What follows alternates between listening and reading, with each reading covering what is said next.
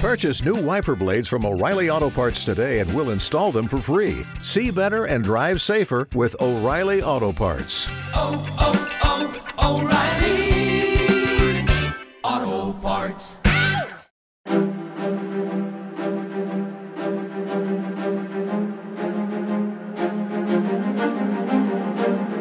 Hello, and thank you for listening to the History of World War II podcast, episode 426 Kill or Be Killed. Last time, Lord Mountbatten had taken over combined operations and strung together a few raids.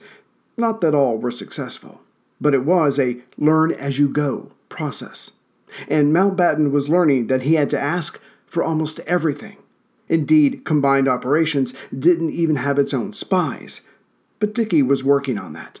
Of course, being an outsider, he sought outsiders to handle the role of spying. Not that the military branches took this seriously, but at least Dickey had five channel ferries when they were in short supply. If Chief of Army Staff General George Marshall had had the necessary number of ships in 1942, he may have tried to cross the channel then. It's fortunate for tens of thousands of men, he did not.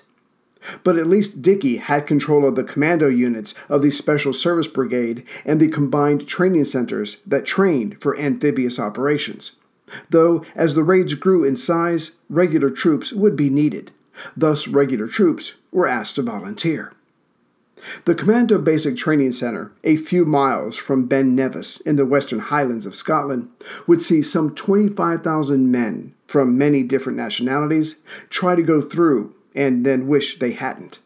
It seemed as if the place was only designed to inflict pain.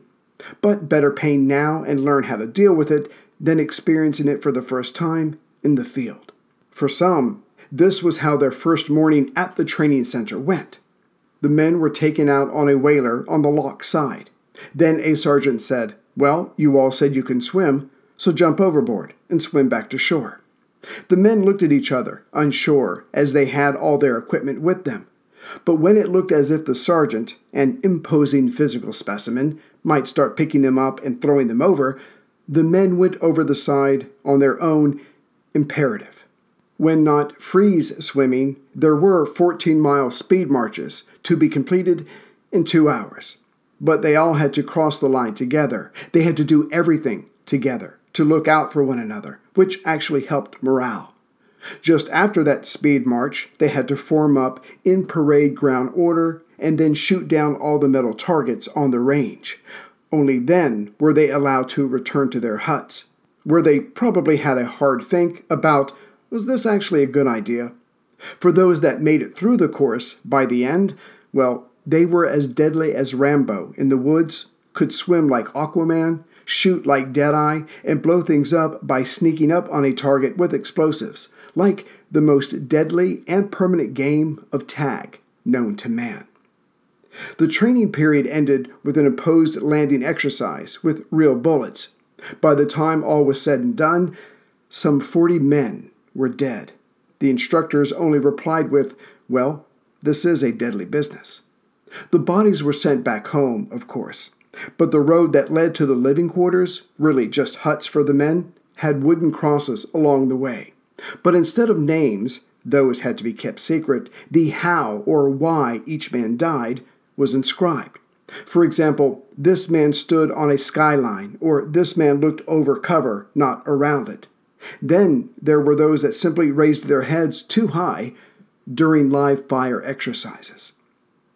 In 1942, the Allies might have been short on landing craft, but the British did not have that problem when it came to plans for raids. Problem was, they were all over the place. Small destructive raids, larger ones where armor would be landed, and everything in between. Fortunately, most of those never left the page. And yet, there was one common theme through them all. Everyone was ready to hit the enemy on the mainland.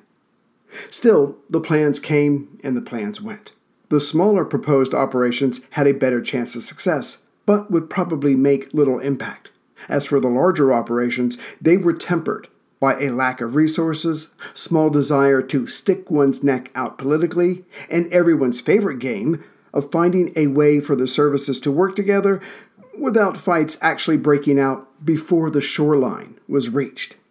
But the biggest obstacle of all was Commander of Home Forces General Sir Bernard Paget. During the Great War, his left arm was left all but shattered, which may have contributed to his less than inviting personality. Every time someone came up with a plan, he eviscerated it. Basically, he was a massive pain in the backside. But he wasn't wrong. He was using military logic, but others seemed to be accessing a crystal ball. Here's where it all began to fall apart. Paget's reasoning was correct, and other conventional military minds saw the rightness of his thinking, but not combined operations, for they were the opposite of convention. A compromise seemed to be one operation a month or thereabouts, and the raids could and would get bigger as more landing craft became available. As for the month of June, Dieppe was chosen. Why? Because it was reachable. And seemingly unrelated, Operation Sledgehammer stayed on the table as a viable option, at the very least for political reasons, to show the other two allies Britain was in this till the end. Still, early in 1942, the raids got underway, and more than a few of them would be done near Norway. The hope was Hitler would see these raids as a precursor to landing troops there, and as such, he may move more men into that area, hopefully again from the Eastern Front. Hence, the raiding, again, was underway. We've already seen Operation Claymore, which hit the Lofoten Islands and not only retrieved Enigma material, but also German POWs. This had been in March of 41. Next came a raid against Rommel, or rather his forces, at Bardia, located about 50 miles or 80 kilometers east of Tobruk. Rommel had just retaken Cyrenaica, and someone or something needed to slow down his progress so commandos were sent in. They managed to bomb a bridge and burn a tire dump, but most importantly, lessons were learned for future operations. Pulling up to Mickey D's just for drinks? Oh, yeah, that's me. Nothing extra, just perfection and a straw. Coming in hot for the coldest cups on the block. Because there are drinks, then there are drinks from McDonald's. Mix things up with any size lemonade or sweet tea for $1.49. Perfect with our classic fries. Price and participation may vary, cannot be combined with any other offer. Ba da ba ba ba. On June 9, 1941, Number 11 Commando was told to hold the Kazmiyi Bridge, just 50 miles or 80 kilometers south of Beirut in Vichy controlled Syria. The 21st Australian Infantry Brigade was on its way, and the bridge had to be held for them to cross. Yet Vichy forces destroyed the bridge just as the 21st was coming upon it. The commandos there had fought valiantly, but they were overpowered. Still, the Australians built a pontoon bridge and were able to keep going. But many commandos died during the operation. Some were captured, but more lessons were learned. The next raid started on November 14, 1941, and was to see the capture, or kidnapping, if you will, of Rommel himself. The Desert Fox was holding Cyrenaica, and Tobruk was under siege. Churchill wanted Auchinleck to do something, quick smart, so Operation Crusader was drawn up. But first, the Middle East commandos were told to raid the area just before Crusader was launched while another commando group would hit Rommel's headquarters. The first group, it has to be said, was mostly killed or captured. As for the second group, they achieved surprise, but then were surprised themselves when Rommel wasn't there. He was currently in Rome. All had gone right with the planning, except that the intelligence did not know of the German general's latest whereabouts. It was called Operation Flipper more loss of life, more lessons learned. Next came Operation Anklet on December 26, 1941. In truth, this was a diversion for a larger attack at Vagsø, about 300 miles or 482 kilometers to the south along Norway's coast. The 300 men from Number 12 Commando landed on the Lofoten Islands without meeting resistance. However, as they were almost spooked by a German bomber, Clearly, in future operations, fighter cover would be preferred. The commandos were led by Lieutenant Colonel S.S. Harrison and had the help of the Royal Norwegian Army. In short, this was a proper raid, with German prisoners taken, along with a few quislings, that is, collaborators, and two radio transmitters were smashed.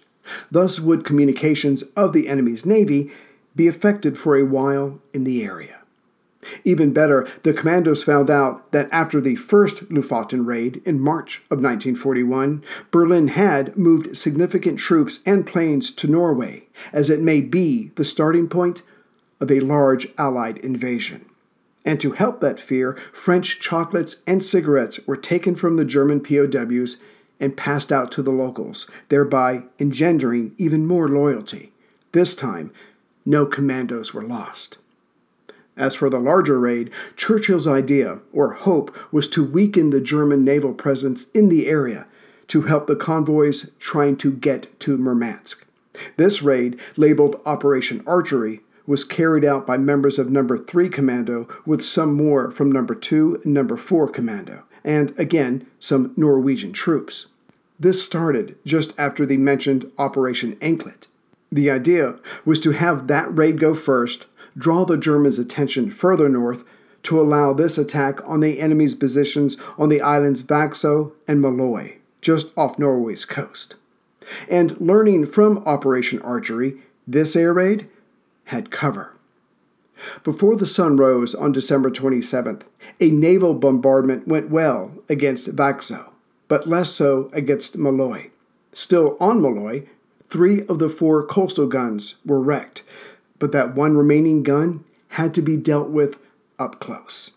Yet, waiting for the commandos as they went ashore at 7 a.m. within the small town of Moløy was a unit of German mountain troops who had fought on the Eastern Front.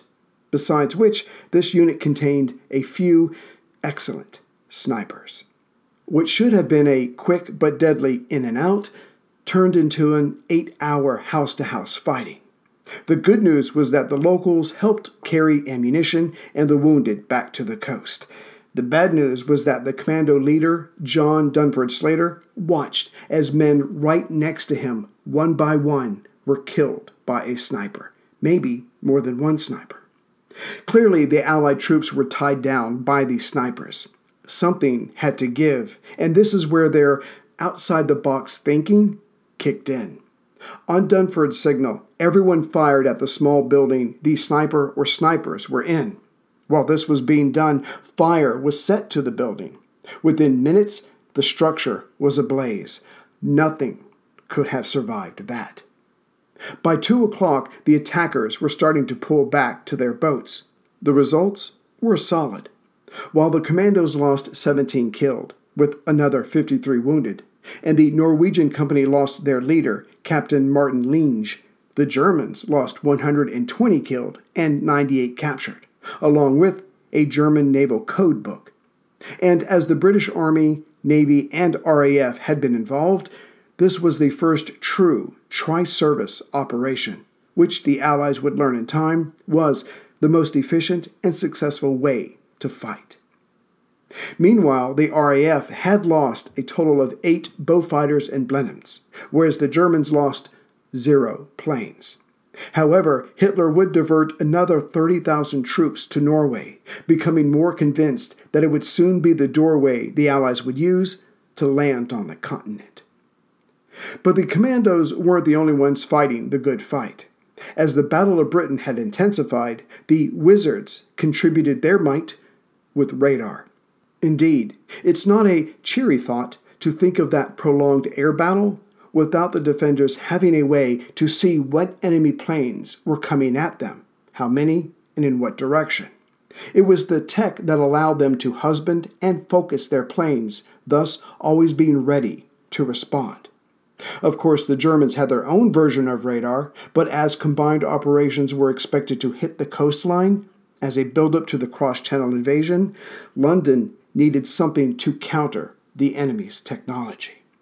Soon the Battle of the Beams had begun, but as the current underdog, the British needed to know what the enemy had to help counter it. Thus, Dr. R.V. Jones of the Air Staff asked for captured German equipment, which is when the British 1st Airborne Division, newly created, stepped forward. Low altitude reconnaissance photos showed a newly installed Wurzburg, or early warning radar, stationed near the village of Bruneval, near Le Havre in Normandy, France.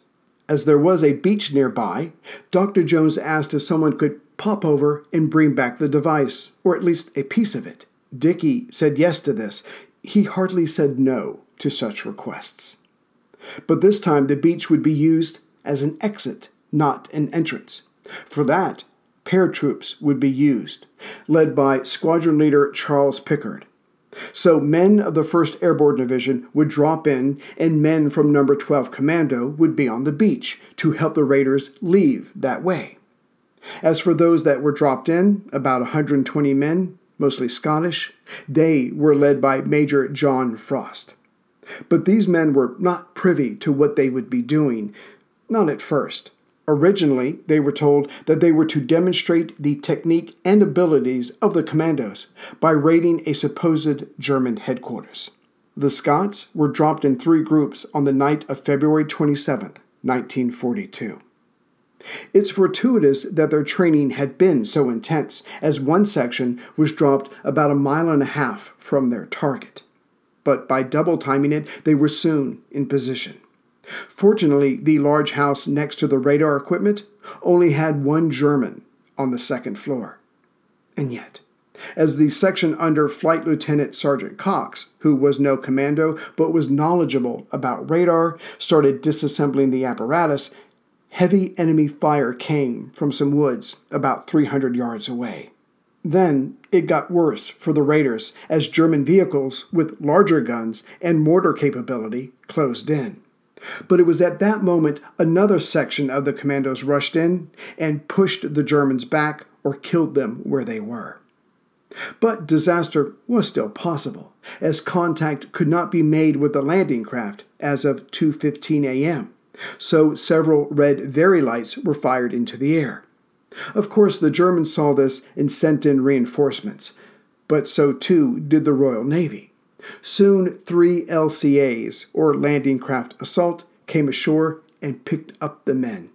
Not able to help himself, one of the rescued soldiers said, God bless the ruddy Navy, sir. At 3 a.m., the Allies were gone, having grabbed the Wurzburg radar components for the price of two men killed and six missing. Combined Operations was getting its act together, which only left a few more raids before Operation Sledgehammer was activated, and the next operation would be Chariot.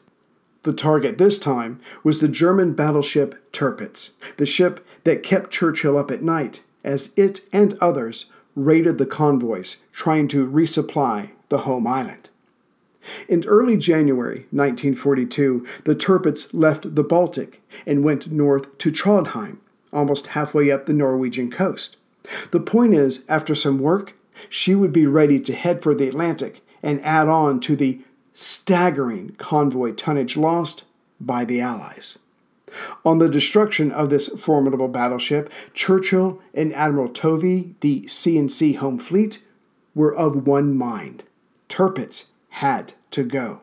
So soon thereafter, four bombing attempts were made. London, for its pains, had just lost 12 aircraft. The Germans, well, they still had their battleship.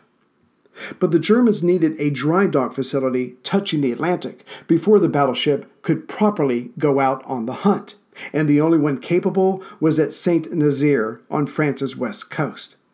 Enter Captain Charles Lambe of the Royal Navy, who had an idea, an idea that he took to Lord Mountbatten. The problem, alas, was that the outer harbor and basin were within an area less than one square mile. Translated, that meant a narrow window of opportunity and access, with many, many guns all around it. No ship was getting in, or rather, all on board would be dead or wounded if they actually made it. But this was one time that geography would benefit the British.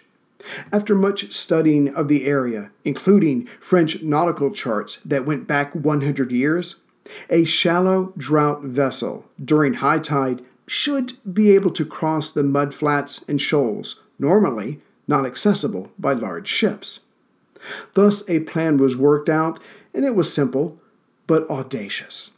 The HMS Campbeltown, a destroyer, would be filled with explosives, but there would be well shielded compartments within it where troops were stationed. The ship would head in at speed and ram the outer gate of the dry dock, smashing it open. Then the troops inside would disembark and hide in a nearby air raid shelter. There they would wait for the next part of the operation. Just after the destroyer crashed into the gate, opening it up, a motor torpedo boat would speed past and launch torpedoes into the dry dock at the inner gate on the other side. With this done, when the tide went out, the pens for the submarines would be damaged. But those torpedoes would go off later. For now, after the motor torpedo boat got its job done, the troops would emerge and cause as much damage as they could to the surrounding facilities. With this done, motor launches would come in, pick up the raiders, and get out. And to give the greatest chance of success, learned from previous operations, there would be an air umbrella over the entire operation. The fleet left Falmouth, Cornwall, at 3 p.m. on March 26, 1942. When they were near Ushant, close by Brest in northwest France, they came upon a U boat. Not needing this delay, the British motor gunboat 314 attacked and damaged the German vessel to the point that it had to depart. As the U boat was not destroyed, the British then pretended to head in another direction, which the Germans reported to headquarters. As expected, five German torpedo boats soon departed St. Nazaire, but went in the wrong direction. So far, so good. Getting closer to their target at midnight on March 27th, a diversionary bombing raid was launched close by but as there were clouds, the targets were missed, which actually caused the occupiers, the Germans, to go on high alert versus hunkering down. The fleet, not knowing this, sailed on, using German flags to add a layer of confusion, which worked for a while. The destroyer Campbeltown crept closer, but soon was spotted and the searchlights came on. However, the Germans held their fire, again due to the flags. But now that the fleet was closer and the game was afoot, the German flags were taken down, replaced by white ensigns. Now the shore batteries opened up. The fleet still had 15 minutes of sailing to go. By the time they got closer, half of the men on the motor launches were dead or wounded. Once the Campbeltown, a Lend Lease destroyer, formerly the USS Buchanan, cleared the estuary, it picked up speed. The Germans kept firing, and only two motor launches dropped off their troops. With commandos now on shore, gunfire started up, but it was worth it. At 2:34 a.m., now March 28th, the Campbeltown rammed the dock gates. They were 4 minutes behind schedule, and considering the resistance, it was best not to wait. Still, the first gate was opened, which allowed the motor torpedo boat 74 to launch her torpedoes and hit the gate at the other end of the dry dock. But, and this is important, those torpedoes had been modified not to go off. Not just yet. The men who had been on the Campbeltown, who had recently departed, now got on motor gunboat 314. Meanwhile, Captain Ryder, the commanding officer of the naval forces, saw that the now ruined Campbeltown was sinking and embedded in the lock gate. But as more and more men and smaller ships were hit by German fire, Ryder decided to withdraw at 2:30 a.m. Motor torpedo boat 74, having done her job, turned for home, and she fared a little better than most of her doomed sisters. But German fire did manage to kill all but three of her 34 passengers. But it was about to get worse. Those five German torpedo boats were returning from their wild goose chase, and they ran into what remained of the British fleet. When the shooting stopped, only four of the 18 smaller vessels made it home. Fortunately, many of the men on those vessels were able to transfer to other ships before being destroyed or before they were forced to scuttle. But the thing was, the explosives aboard the Campbeltown had still yet to go off. That was by design. When the explosives did detonate at noon that day of March 28th, there were 40 German officers aboard her, with another 400 troops nearby. All were instantly killed, and the dock gate was ruined to the point that it would not be repaired until after the war. Back to the torpedoes, submerged and missed in all of this action, when they did explode during the evening of the 29th, there were more German casualties. Unfortunately, the Germans were spooked by this, and as they did not know about the delayed fuses, started shooting at French civilians, thinking the saboteurs were still around. The Tirpitz would never leave Norwegian waters as there was no safe place for her to berth along the Atlantic coast. But success had come at a high price. Of the 241 commandos involved, 59 were killed or missing, and another 109 were captured. Also, 85 Royal Navy sailors were killed or missing, along with another 20 captured. And finally, of those that made it home, many of them were wounded. The after action report showed that the bombing diversion had actually hurt the assault rather than help it. Another lesson learned at a horrid price. Combined operations, or rather, Dickey, went into defense mode. Blame was thrown around, but the destruction of the dry dock allowed combined operations to feel good about what they were doing. The next month's raid was supposed to be Operation Myrmidon, an attack on an area in southwest France to disrupt road and rail transport between France and Spain. Commandos from numbers 1 and 6 Commando, with one and a half Royal Marine battalions, boarded the Queen Emma and Princess Beatrix. But it was not to be. The ships sailed around the coast of France for a month pretending to be Spanish merchant ships before making their move. Only on April 5th did the lead ship head towards the estuary to unload troops, but it hit an unexpected sandbar. Between this and the bad weather, the raid was called off. The Dieppe raid, which was to come five months later, could claim to have a solid chance of success given all that had been learned by these raids. Further, the branches were starting to learn to work together, which was the only way to fight the experienced, professional, and motivated Germans. Still, Operation Jubilee, as it would be called, would have its own series of miscues, resulting in the death of thousands of Allied troops, with not much to show for it and as hard as Lord Mountbatten had worked during his time at combined operations, his efforts after Jubilee's failure would see him strive even harder to rewrite the narrative and clear his name. Greetings, everyone, from Central Virginia. So, I just want to say hi to some new members and those that donated. On a side note, when you think life can't get worse, it always can. For the last three weeks, we have had no air conditioning.